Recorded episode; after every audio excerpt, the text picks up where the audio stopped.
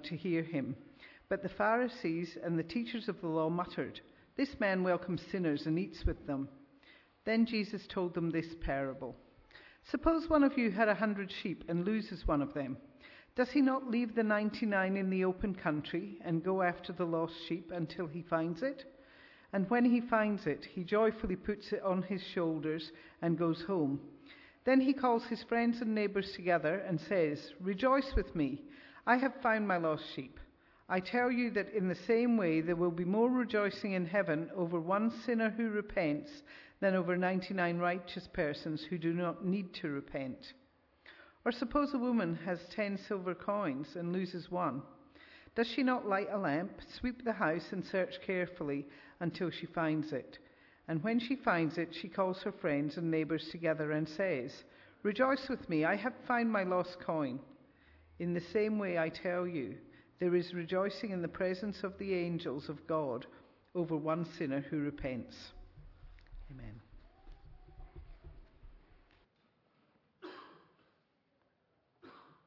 Thank you very much um, for allowing me to come and share the message from the Bible this morning. But before I do, I'd just like to give a big thank you on behalf of the people that are behind bars today that have been helped because of your prayers and support and also their families, their children through Angel Tree.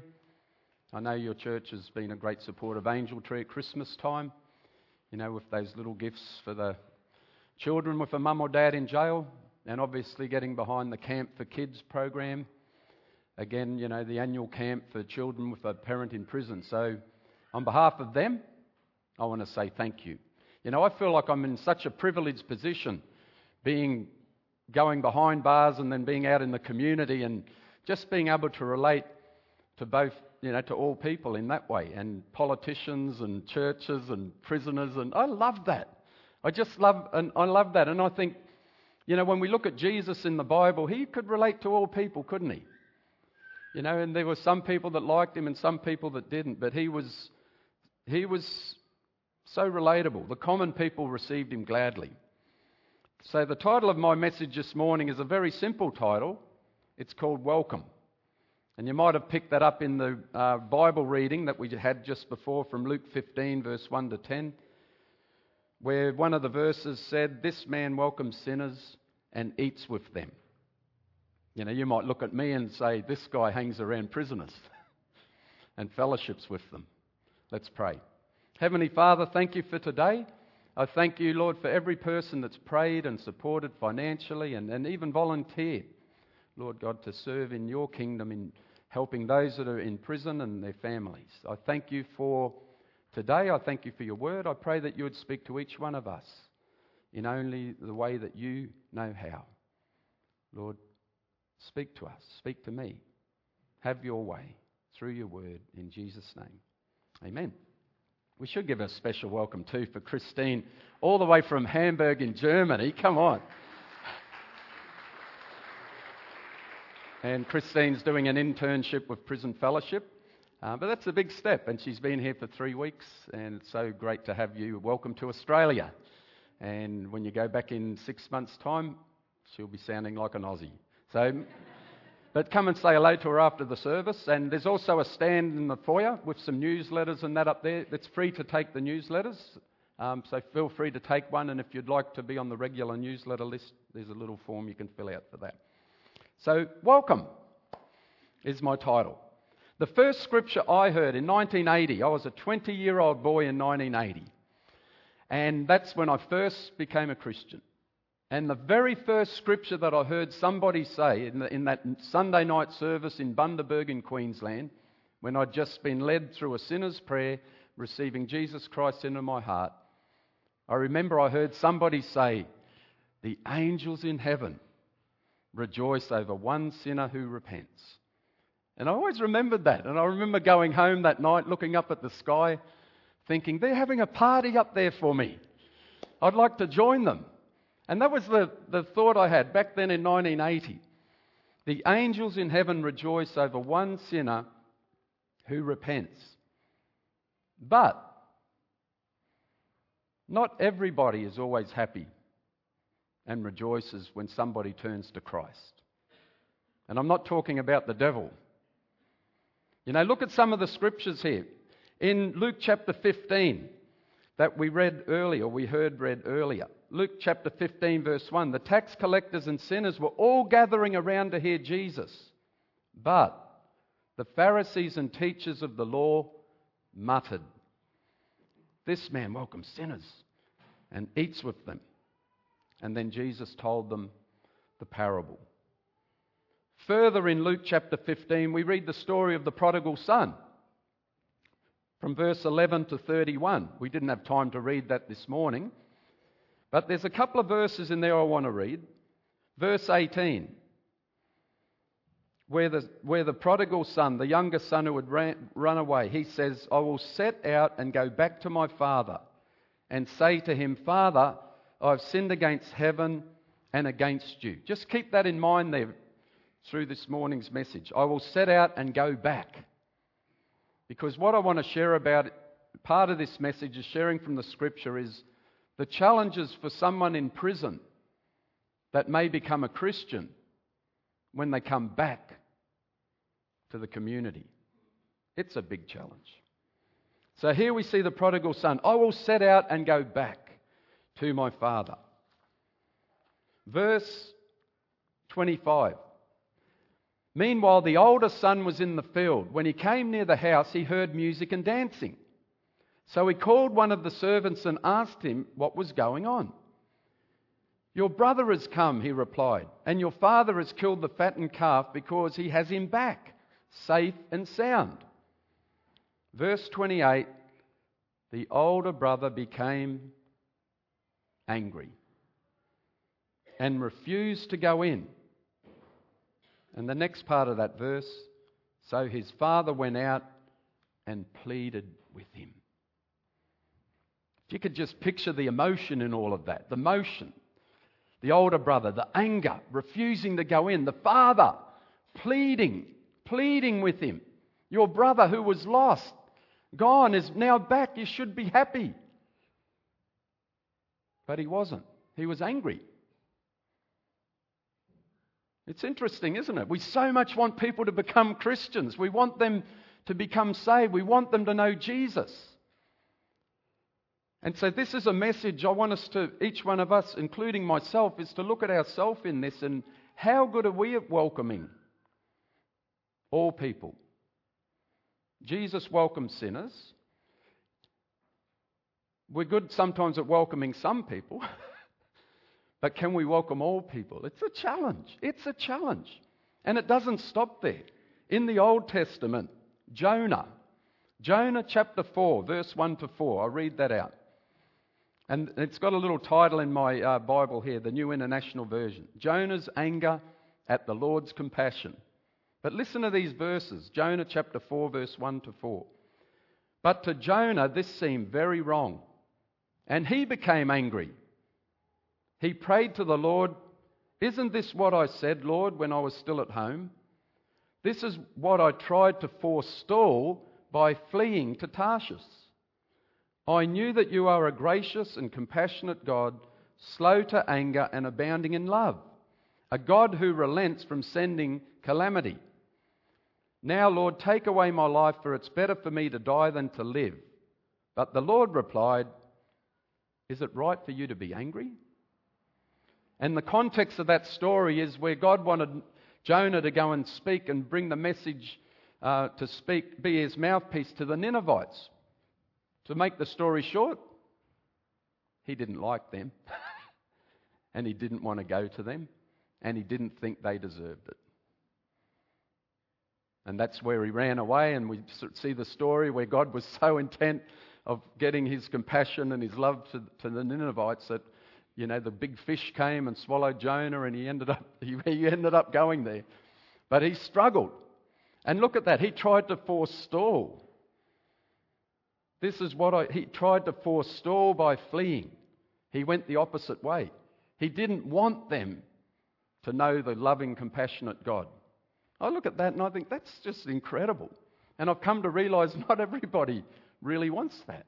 But I think we should. You know, if we want to be like Jesus as, as his followers and how Jesus People flocked to Jesus. The common people loved Jesus. You know, a friend of sinners. He welcomed them. They felt safe around him. But there were some that they just didn't like that. In Acts chapter 9 and verse 26, 27, this is where Saul met Christ on the road to Damascus, and afterwards, it says in verse 26, when he came to Jerusalem, he tried to join to the disciples. Now you'd think, boy, oh boy, this guy's going to be a great asset. He tried to join the disciples, but they were all afraid of him, not believing that he really was a disciple. But Barnabas, love the Barnabas. I look at that and I think prison fellowship's a lot like Barnabas. People come out of prison, they've been in jail, and we think, man, have they changed? Did you hear what they did? Do you know who that is? Are they serious? Are they really a Christian? It's exactly like Saul, isn't it? Saul was like a terrorist against the church. He was so anti church and, and wanting to throw people into prison. And he met Jesus. And he was transformed. And yet it was, a, it was a real struggle. Of course, they're going to think, well, could someone like this really change? Well, we see the end of the story in the New Testament. We know the answer to that question is yes. Everyone say yes. Yes. Right? Saul did change. And he did. But at that initial time, it was did he really? Can we trust him? Is he just kind of coming on the inside here to kind of destroy us from the inside? They didn't believe. But Barnabas took him, brought him to the apostles, told them how Saul on his journey had seen the Lord and that the Lord had spoken to him, and how in Damascus he had preached fearlessly in the name of Jesus. In Acts chapter 11, verse 1 to 18, I won't read all of the verses, but it actually, Acts chapter 10 and uh, Acts chapter 10 and Acts chapter 11, dedicated solely, almost completely, to the gospel going to the Gentiles. And God wanted to use Peter to go to them, and he didn't want to go. He had no concept. He thought the gospel surely wouldn't be for that lot, it was for the Jews. And God had to give him a vision and bring down a sheet of unclean animals and say, Take Peter, eat. Eat what I call clean, don't you call unclean. What I call clean, don't call unclean. And he had to bring him through that lesson. And then in, in, chapter 11, verse 1, he then reports what happened to the Gentile household, Cornelius' household where the Holy Spirit fell on them all and they were baptized and, and they received the gospel of Jesus Christ. And this is Paul's report to the others, chapter 11, verse 1. The apostles and the believers throughout Judea heard that the Gentiles also had received the word of God. So when Peter went up to Jerusalem, the circumcised believers criticized him. Isn't it a contrast? You know, when we read that chapter at the start in Luke, the angels in heaven rejoice when one sinner repents. Oh boy, we need to learn from those angels sometimes. You know, we see here somebody repents and people turn to the Lord, and it's like, mm, mm, mm, mm, you know. But the angels in heaven rejoice when a sinner repents. They were criticizing him and said, You went into the house of the uncircumcised men and ate with them. And then, starting from the beginning, Peter told them the whole story.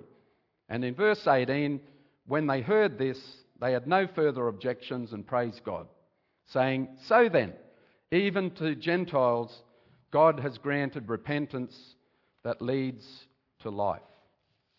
So, how does that relate to prison fellowship? Well, I think you can see the connection. You know, welcoming sinners or welcoming people and you know, welcoming all people. And some people might look at prisoners as ostracized and outcasts of society, and, you know, they've messed up, they deserve it, and that's it. But in prison, prison doesn't have to be their whole life. It's just a chapter in a book to some of them. It's not the whole book. And it doesn't have to define their whole life. And if somebody becomes a Christian in prison, does that mean that that's going to be easy for them when they come out of prison. And I've been really deeply challenged in the last few months and this year just thinking about prison fellowship and what, and what we do in prison and, and how effective that is. Prison fellowship's been in New South Wales since 1981, so over 30, 34 years. And I was thinking of that but did you know that today the prison numbers in New South Wales are about 11,600? It's the largest it's ever been. And this thought just crossed my mind. If what we were doing was working, wouldn't you think prison numbers should be actually getting less? Now, there's lots of reasons why prison numbers would increase population increase, um, change of legislation. And in the case in New South Wales, a lot of the crime rates have actually reduced and dropped. So just because prison numbers go up doesn't mean society's actually got worse and crime has increased. They might change bail conditions. They might change parole conditions so people stay in prison longer. So, of course, the numbers are going to increase in that context. So, that's one thing. But I really felt the Lord show me something in this, and, and it was one of them was don't worry about the numbers. to me. It was like, that's not our focus, is the number of how many people are in prison, because there's so many different factors that could be in, that involved in that. But our responsibility as an organisation, Prison Fellowship, is responsibility to ensure that the gospel is clearly presented in prisons. And that's what I feel our responsibility is. You know, not to cram the gospel down someone's throat, but just present the gospel in prison context that uh, they can at least hear about the good news of Jesus. You know, and as we read in the context of there, Jesus has no problems mixing with prisoners. And we even know in the Matthew chapter 25 where Jesus said, I was in prison and you visited me. He's already in there with them. And somebody once said that. I thought I was going to prison to bring Jesus to them. And when I got there, he was already there. And I want to tell you something that God is moving so much in prisons. It is incredible. You know, you may not be in there and see that, but I get in there and see that, and there's something incredible happening in prisons. And it is ripe and ready for harvest because people are so open to God. They may, they've hit rock bottom. There's nowhere more to go down there. And, and to some, it's just the only way is to look up. And there's Christians in prison bringing the good news of Jesus Christ. And, and they're so ripe and ready for that. But it doesn't just stop there because people will look at it like Saul and think, yeah, but are they genuine? Are they sincere? Are they really changing? Are they. And of course, they're legitimate questions for everyone. So I really feel our responsibility is to, one, ensure that the gospel's clearly presented in prison. And the other one is to do all we can to make disciples in prison and to see the Word of God deeply rooted in their lives so that when they come out of prison, they'll be prepared for that re entry back into society. And I see that re entry as almost like a satellite coming from outer space, and there's going to be resistance, there's going to be heat, there's going to be will they make it? And I think, well, we can do all we can in, to prepare them for that re entry back into the community. And so that's where I see prison fellowship. So the number is not, the prison numbers is not, our, is not significant to us. But what is, is that the gospel. And that's why I love the Prisoner's Journey program that's just started worldwide. Um, it's brand new. It's based on Christianity Explored. Has anyone heard of Christianity Explored? It's based on that. They've done a prison edition. And they've spent four years, the last four years, or five or six years ago, developing the Christianity Explored Prison Edition, uh, Prison Edition and it's uh, based on an eight week study in prison, but they've done some powerful DVD testimonies of people that have been in prison that have come out. So each eight week lesson, it has a video testimony quite impacting. The reason it has the video is it's designed for people in prison. It's actually, the program's designed for people with attention deficit disorders, dyslexia, and low academic abilities. And, but that doesn't mean everyone in prison is like that. But it's actually geared in a way where it's quite interactive and it's not somebody just up the front reading from a book. They receive the Gospel of Mark. It's based on the Gospel of Mark, and there's basically three things through that whole eight week course Who is Jesus? Why did Jesus come? And what does it mean to follow him? So the Gospel's clearly presented, and they have the opportunity in prison to find Christ. And then after that is leading them into other studies, chapel, Bible correspondence courses, and so on, because we want to see that Word of God deeply rooted in their life, preparing them for re entry back into the community where they will be welcome back. That's the challenge. yeah. And it is a big challenge. You know, most people coming out of prison, probably all people coming out of prison, that's one of the big challenges. I've mentioned it here before, but the big challenges of prison ministry is one, being in prison yourself, two, the disconnection from family, and three, when you're ready to come back into the community. They're the big hot spots, and that's where we want to try and ease that as much as possible. As much as possible. In the book of um, Philemon, which is the book just before Hebrews, verse 12 to 7, I'll just read from that. And it talks about a guy called Onesimus that Paul had met in prison, and he led him to the Lord in prison. And he's sending him back to the church in Philemon's house. And this is what he says from verse 12 I'm sending him, who is my very heart, back to you. I would have liked to keep him with me so that he could take your place in helping me while I'm in chains for the gospel. But I did not want to do anything without your consent, so that any favour you do would not seem forced but would be voluntary. Perhaps the reason he was separated from you for a little while was that you might have him back forever no longer as a slave, but better than a slave, as a dear brother.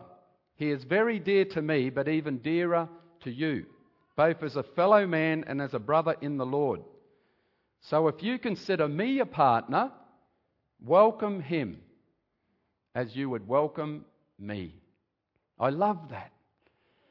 And he, he was a runaway slave. But I look at that. Can we look at someone that's done a prison sentence and no longer look at them as the prisoner, but maybe as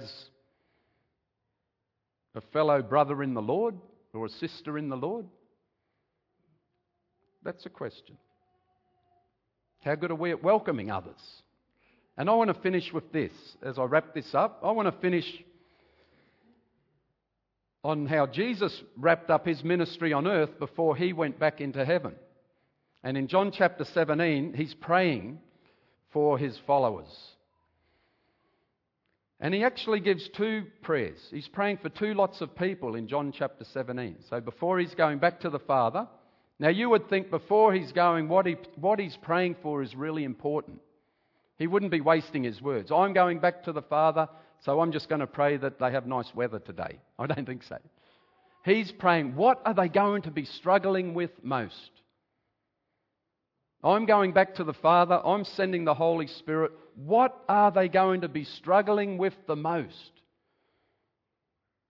So he prays for his disciples, the ones that he had with him, and he prays that they will be one, and he prays that his joy would be in them, and he, prayed that keep them from the evil one. But then in verse 20, he prays for another group of people. And I'm reading from John chapter 17, verse 20 to 23. Jesus is praying now for another group. He says, My prayer is not for them alone. I pray also for those who will believe on me through their message, that all of them may be one. That all of, all of them may be one, Father, just as you are in me and I am in you. May they also be in us so that the world may believe that you have sent me. I've given them the glory that you gave me, that they may be one as we are one. I in them and you in me, so that they may be brought to complete unity. Then the world will know that you sent me and have loved them even as you have loved me. Jesus was not just praying for his disciples that he had with him, he was looking ahead and he was praying for those that were going to believe through their message, all the new believers being added on, including us. And his prayer that they would all be one. My definition of unity out of that chapter unity is not just how good do we get on with each other. My definition of unity is how good are we at welcoming others outside of us coming in. And that's why Jesus prayed that. I pray for my disciples. And then he goes, There's going to be others added in. I wonder how good they're going to be at actually receiving them and embracing them. You know, he'd already walked along and he saw the way people were. And he thought, I wonder how they are. And he says, Father, I pray. I pray for those. But I don't only pray for these alone, I'm praying for those that are going to be added. I'm praying for other people that believe in me, that they'll all be able to get on with each other. Because, boy, if they do, the whole world, the world is going to know. It's going to have such an impact on the world if they can do that. Father, I pray that. And you know what? Jesus' prayer is my prayer. Let's welcome others. Thank you.